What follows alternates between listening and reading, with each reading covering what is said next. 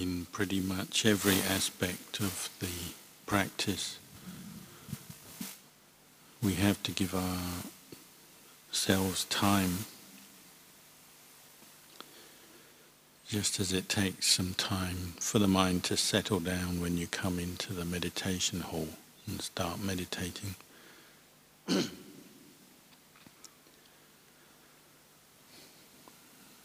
in a more wider sense, it also takes time to learn how to practice Dhamma, to settle down in the lifestyle of a novice or a bhikkhu, and then to experience the results, the peace and the insight. It all takes time.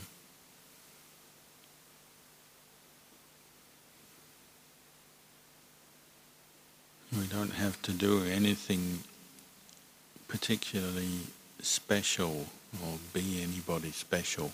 We just take our own body and mind and our own character as it is and work with that.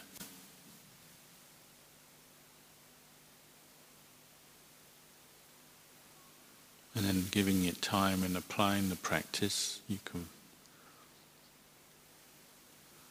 hopefully see over time that the potential for growth in the qualities of the Dhamma is there. All our teachers from the Buddha onwards down to the present day, they've all started with the same raw materials as us. They all have body and mind, they all have desires and attachments, greed, anger and delusion. They've all had experiences of suffering. None of them started out perfect or pure or wise. They all had to earn that through their own efforts.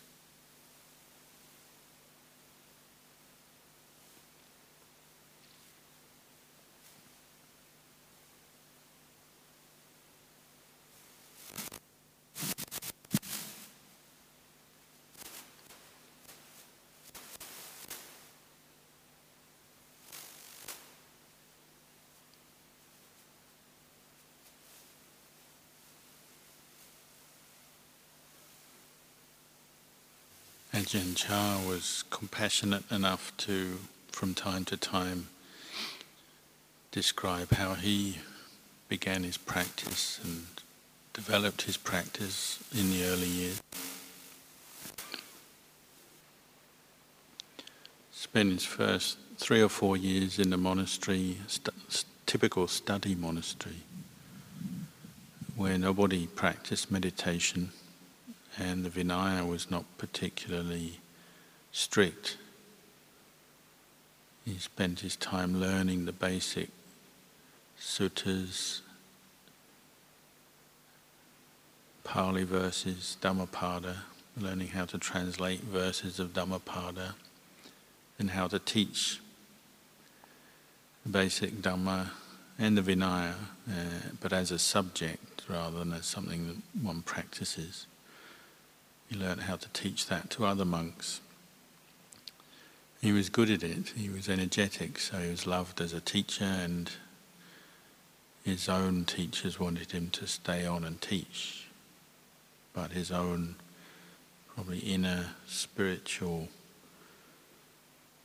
qualities, his own parami, led him to want to leave the study monastery and go out on Tudong to really deepen his practice, uh, particularly to learn meditation from a skilled meditation master.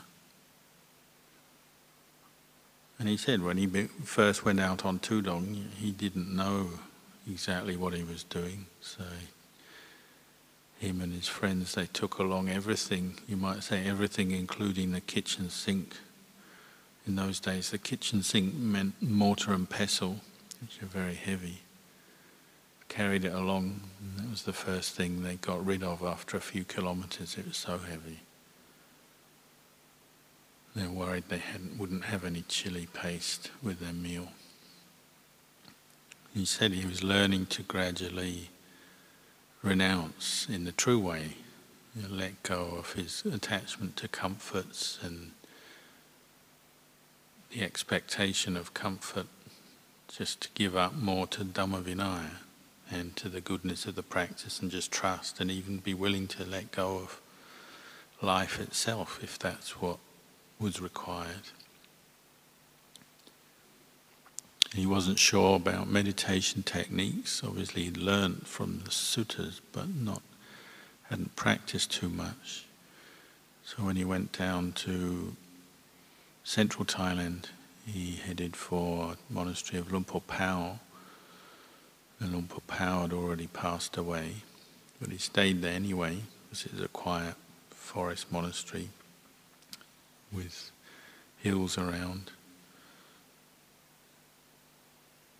and he was living in a grot practicing meditation. But he had doubts how to practice meditation. He thought he'd try counting beads because there were a lot of monkeys in Lopburi and they, they used to knock the seeds down from the trees. He collected all these seeds up, strung them together to make a set of meditation beads and sat there counting them for about three days until he decided that wasn't suitable for his character, it wasn't a very good technique. So then he took up Buddho. He said in the beginning he didn't even trust Buddho fully yet. Perhaps he hadn't yet met the right teacher like Ajahn Mun. So when he first encountered what he thought maybe was a ghost, he dropped Buddho at first and took up his own, his uh, previously practiced mantras and chants, different verses that the uh, study monks would give out and keep, supposed to have special magic powers. And they would uh, recite them to protect themselves from danger, like ghosts. So one night when a ghost, he felt there was some kind of strange presence putting pressure on his throat and on his chest as he was falling asleep. His first instinct was to use his old gathas, the old verses. Then he thought, mm, these are really external refuges. I want to dump them. It's time to dump them and just use the purity of my own Vinaya practice and then the mindfulness bring up. So he used Buddho and made his mind firm with Buddho as this strange dark presence was pressing down on him, making it hard to breathe. And then it seemed to fade away and he got out of that experience. He said from then on he never took up the different mantras and verses again. He just used Buddho and trusted in the, his own purity of his Vinaya and his own pure intention to train the mind to let go of the defilements. He's obviously experimenting with different meditation techniques and different aspects of the practice and refining his awareness, seeing the value of Vinaya, learning all the rules and trying to keep them, and then learning the technique of meditation which he could really trust to develop mindfulness and give up to that meditation technique. And it was then that, because Luang Por Pao had passed away, he went on to, travelled up to see Luang Por Mun to get further instruction. He was only there for a few days. But he said Ajahn Mun's instruction partly confirmed what he already was had been learning the last few years in his meditation practice. confirmed that you have to take the Vinaya as the foundation of the practice, make your practice of the Vinaya very firm, very sincere, and not to kind of skimp or cheat on the Vinaya, but to take it seriously and use it properly as a, as a vehicle for training the mind. And then he talked about the mind itself. and said, really, the whole of the Buddhist path is about training the mind, the citta, and looking after, guarding over the citta. And he said his explanation, just talking about how the citta and then the objects of the citta are two separate things. There's the mind and then the different mental conditions which affect it. But they're two different separate things. He said that was like all that he'd already learned in his own practice and then just hearing it explained so well by Ajahn Mun, everything coalesced together so his mind became very firm and bright listening to the Dhamma as Ajahn Mun talked about mind and then objects of mind or conditions of mind and just saying, well, these are different things. In the end, none of them are self. But we must establish enough mindfulness so that we can separate between mind and conditions of mind, states of mind. Ajahn Chah, listening to the talks with Ajahn Mun, became very peaceful, piti and sukha, because it just confirmed what he'd already been contemplating and put it so well. So I only spent a few days there. People were always doubting later, oh, why did you spend such little time with Ajahn Mun? And he said, well, somebody with good eyes doesn't need to see for very long to see and learn what has to be learned. Even if some if somebody's hasn't got good eyesight, then they can stay for years with a teacher and still not learn anything. He said it was a few days with good eyesight, staying in Venerable Ajahn Mun's monastery was enough. He could see the core what. The atmosphere, even though there were 70 monks in the monastery, was very peaceful. Everything was tidy. There was no sound. No, nobody would dare to make a sound, banging or clattering talking in groups. If they had to do anything like chop wood, they would take it to the very edge of the forest, miles away from everyone else, so they wouldn't disturb the other med- meditators and so on. You could see monks practicing meditation very diligently. And then Ajahn Mun's explanations were enough, could understand this is the path of practice keeping the Vinaya, looking after the mind, developing the insight to see the emptiness of mind and the objects of mind. There's no self in this, not to attach to conditions of mind, different moods, mental states. To see the body as not self, contemplate the body. All of this became very clear for him. He said, leaving Ajahn Mun's monastery, he had no more doubts about the practice.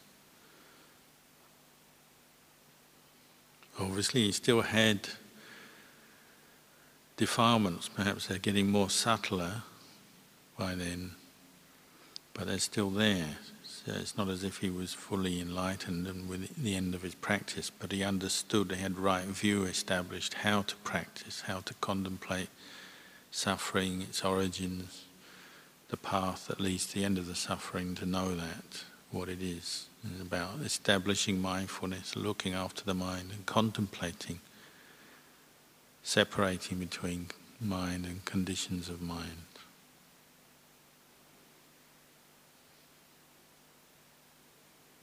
So he'd used that same understanding and then carried on on his tudong. So then later he had his experiences that he related about fear, particularly in staying in the charnel ground for the first time. Tremendous fear. So much fear he could hardly physically move. He's so petrified when they brought a corpse into the charnel ground. Just the fear of ghosts, even just staying in a grot, his bowl became his best friend, and the mosquito net, like like he said, like the walls of a fortress. Anything that would help separate between him and the object of his fear or perceived object of fear, know, ghost or a dead corpse. But he was using the technique that Ajahn Mun it confirmed. So he just took refuge in his own Vinaya training, taking refuge in his intention to keep the Vinaya purely, pra- practice properly.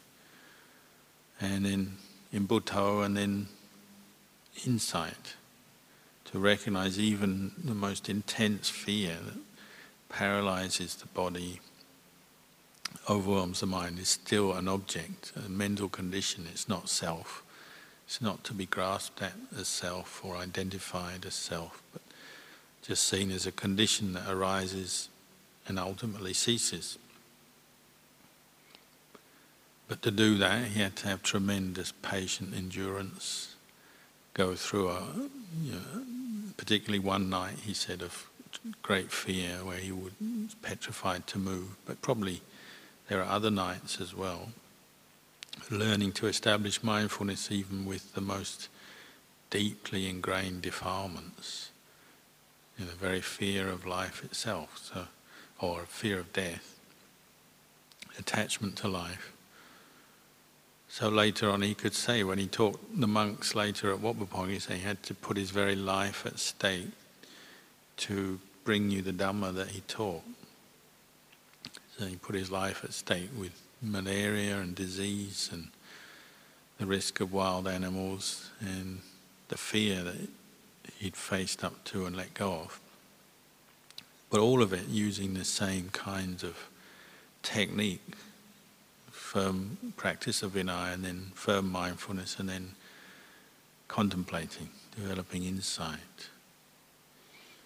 But you can see sort of weaving his different talks together. This is over many years. It's not like he had every, all the insights in one go. He had to go through different experiences to learn what is the path, what is not. Same with lust. He said when he first left on Tudong, he still had plenty of attraction for females, He still had lust, he knew he did, and he, he would bring up doubts in his mind. He can remember one night he was contemplating, thinking he had never been married, he never had a, a wife, and then he thought of the Buddha. Even the Buddha had been married before he went into the forest, even had a son. So his, own kilesas were making him think wrongly. He think, hmm, maybe he's trying to do something too extreme, even more extreme than the Buddha. He's never had a family, now he's off going into the forest to meditate. Perhaps he's got it wrong, perhaps he should go back, experience a bit of the world first, learn a bit about the world, and then come back into the meditating, meditative lifestyle. And then as he was thinking, you know, his own wisdom came back and told him off and said, oh, well, this Buddha, meaning himself, well, this Buddha is never going to get out of the mud. You go back and you have a wife and kid, you just get stuck in the mud and that's it. So this Buddha will be a bit different from the last Buddha. So he just had to keep reminding himself that that's you know, not the path, that's the way of sensuality, going back to the world till his mind settled down. He still had subtle lust and attachment, but at least the basic idea of going back to the world, he'd set that aside from his mind. Then, when he was, I think it was his eighth pansa, because he was still seeing the attachment to sensuality, to lust, the physical form of a woman. For that pansa, he was so fed up with his own attachment, he determined for three months not to look at a woman. Even though going on arms round there'd be opportunity to see the village women, particularly the young ones, he just wouldn't lift his head up, he wouldn't talk to them, wouldn't look at them. Then at the end of the pansa, he just wanted to see what it's like. So after three months, he took a look at the first young woman he met on arms round and he said he, he was so shaken by the experience, his feet went all wobbly and jelly like, he almost fell over.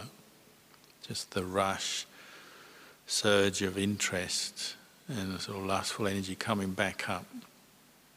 So he was a bit disheartened. And realize one can't practice just through restraint alone. One has to use sila, samadhi, and panya to cut off defilements. But at the same time, we shouldn't look down on him and say, hmm, that practice was a waste of time. On the one hand, it might not, it might have shown him it's not the full path to freeing himself from defilement. On the other hand, it's showing his tremendous restraint and ability to train himself not to look at a woman for three months is not an easy thing. So it's still part of the path, but it just needed to be incorporated with other aspects of the path, the mindfulness and the wisdom, the investigation of the unattractiveness of the body. So then he pursued that practice, and he said, You have to practice until you can see all the other monks on arms round us skeletons or corpses and just become so familiar with that perception that it becomes the most clear thing in the mind to help eradicate, push out the obsession with the attractiveness of the human body, and particularly the female form for a man, or the male form for a woman. So you can see over many years Ajahn Chah was training himself, working with defilements, pushing himself. The word he used and other teachers use is toramam, which means like to frustrate the kilesas. So this is how you have to deal with them. You establish mindfulness and you have to frustrate them. The mindfulness helps us first of all to see a kilesa, actually, you know, see a kilesa at work, be aware of it, greed, anger, delusion in different forms. In the wisdom, see with the mindfulness, the wisdom comes in to see what needs to be done, and maybe it has to be frustrated. So we have to learn how to say no to our own thoughts and moods, no to our own desires, sometimes in the way we want to speak or act. And this is often a private kind of practice that we're learning for ourselves Sometimes the Vinaya does it for us in some areas, sometimes a teacher does it for us. But in the end, we have to learn how to do it for ourselves. Learn how to be patient enough and willing enough to keep bringing out mindfulness and then frustrating the kilesas. And sometimes we put ourselves in positions where our kilesas are frustrated. So we often we practice staying up late, we don't sleep when we want to sleep, or we meditate when we would rather chat or do other things. We sometimes go without things we want, or we make ourselves do things that we don't want to do, and so on. All of this takes some effort and some mindfulness, and then also wisdom to do it properly. So you're actually seeing defilements and frustrating them rather than the opposite, which you might say is the way of the world, which is always to just try and indulge defilement as much as possible so that we feel better temporarily. We feel like we've got something, we're getting what we want, so we feel happy, but actually, because we're following defilement, we're making it worse. We're stirring it up, making it stronger, and then without realizing it turns around and causes us even more suffering. So human beings normally, because they're following defilement, they keep coming back to discontent, despair, suffering of different kinds. Whereas the suffering of a bhikkhu is temporary. We are overcoming defilement through frustrating them, becoming mindful of them wisely, seeing them for what they are, and then letting them go. So in the long run, we actually come to peace. It's not a, not a frustration or a, a suffering without end, without end or without purpose. But it does mean we have to practice patience while we're doing it. So we have to learn this. We have to learn how to not give in to our defilements, how to counter them sometimes, go against them, sometimes how to just restrain them, ignore them. It might be just voices in the mind, just thoughts which we learn just to ignore. We watch them and ignore them, let them go. Sometimes we have to be much more forceful and really teach ourselves and bring up the opposite. Bring up perceptions of impermanence when we're stuck on, on permanence. Perceptions of asubha when we're stuck on perceptions of beauty and pleasure. See the dukkha of things where we're normally looking for the sukha of things seeing things as not self when we're normally taking them as self. And that takes effort and patient effort.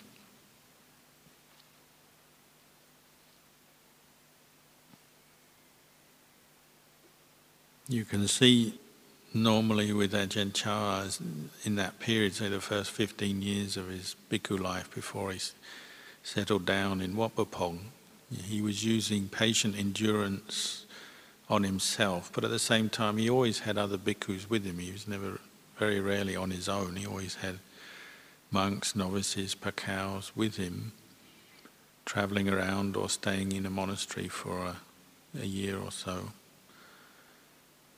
But because he was really pushing himself, he was really practicing patience and not giving in to his defilements, then some of them with him would stick with him and grow in their practice. He'd bring out the best in them. Others, they just couldn't, couldn't stay with him. It's not that he sent them away or got angry with, they just couldn't hack it.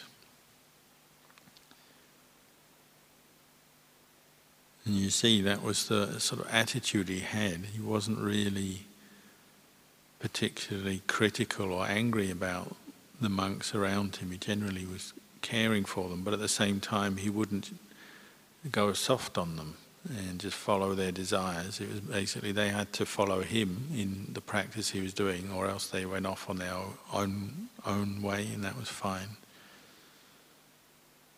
So he didn't separate with other bhikkhus out of anger. It was simply if they couldn't keep up with him, you might say.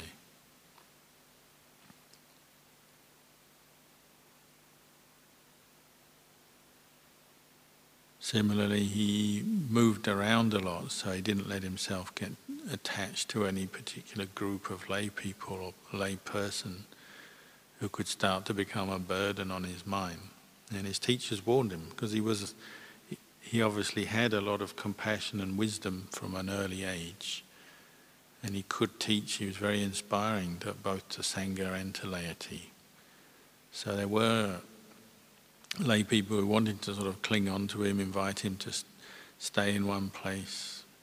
But he could see that's also a danger, isn't it? Again, it brings with it comforts, desires for having lay people bring you things, the things you want, the food, the requisites you want, the comforts you want, and so on. You could see, well, that would just become supporting the kilesas again. So he's very strict with himself. He wouldn't let himself become too attached to the laity or the laity become too attached to him. Simply to frustrate the desire for comfort, intimacy, warmth in that sense, the sort of worldly sense. None of this was easy to do. He, you know, he practiced to the point where his own robes were literally falling off him with holes. He'd patched them so much he couldn't patch them anymore because the cloth had gone to that state where it just doesn't hold it, have any strength left. The threads of the cloth, the fibre of the cloth has worn out. So his own robes were tearing on him all the time, even to the point where it brought him to tears sometimes, thinking how much he had to go through just to let go of attachment.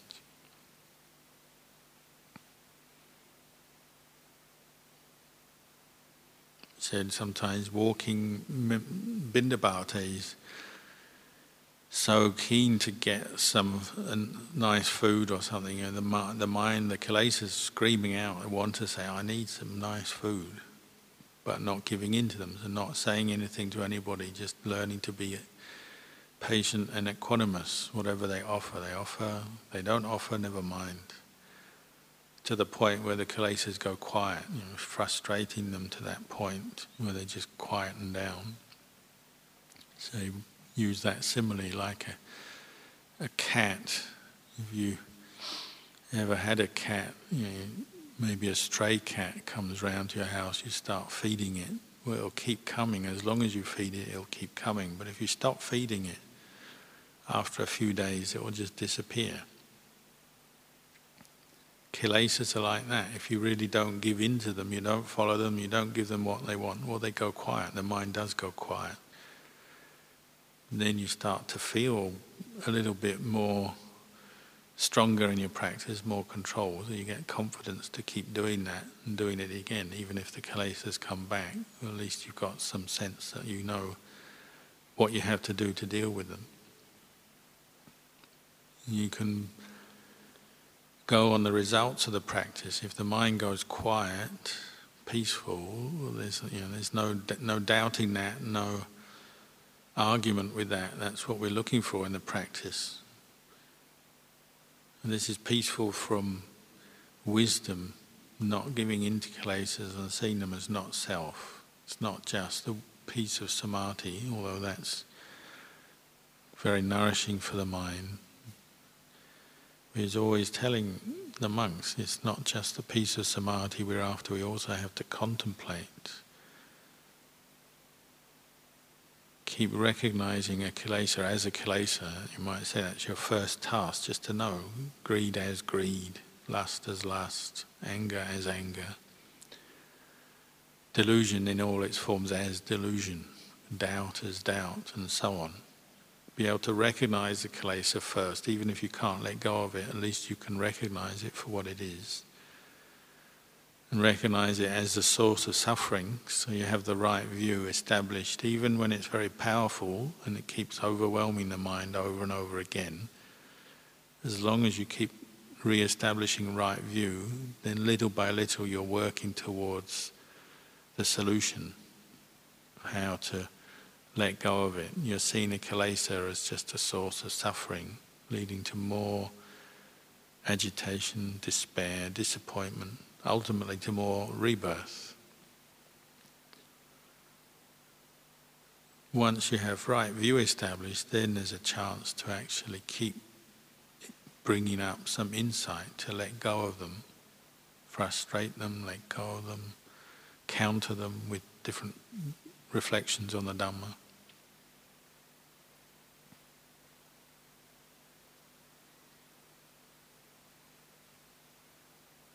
Really our whole life is based around this practice.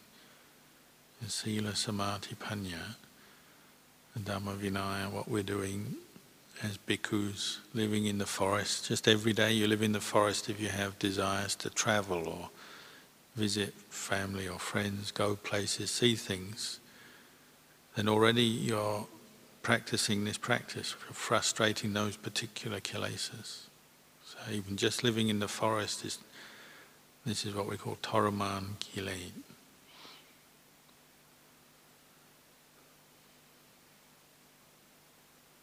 Living with other people who are not your family or relatives or friends, already that brings up kilesas that you have to let go of. You don't choose the people who live in the monastery.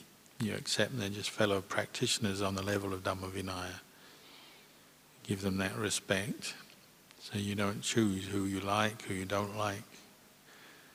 You know, one who's practicing the Dhamma frustrates preferences. So you accept everyone for what they are. Try and see the good in everyone. We're all here practicing Dhamma Vinaya. So naturally it brings out a sense of harmony or community. And we practice sense restraint, restraining kilesa, to the, the one that wants to possess things and accumulate things, that's always seeking comfort and pleasure. We're frustrating that, and after a while it will go quiet. So if you live in the forest, even it might not even always be the same forest, but different forests over many, many years, keeping the Vinaya, then plenty of kilesas will drop away. It, it's quite possible that all of us can become very content living this lifestyle if we give it long enough and keep practicing.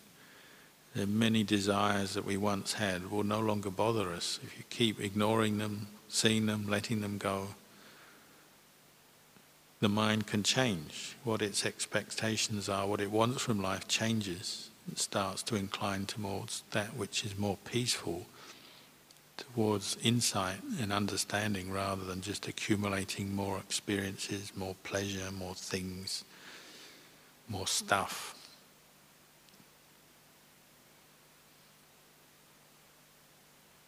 So Venerable Ajahn Chah has given us this style of practice or way of practice, but not based on just theories or the books. He himself practiced in this way and he told us how he practiced and what, what happened.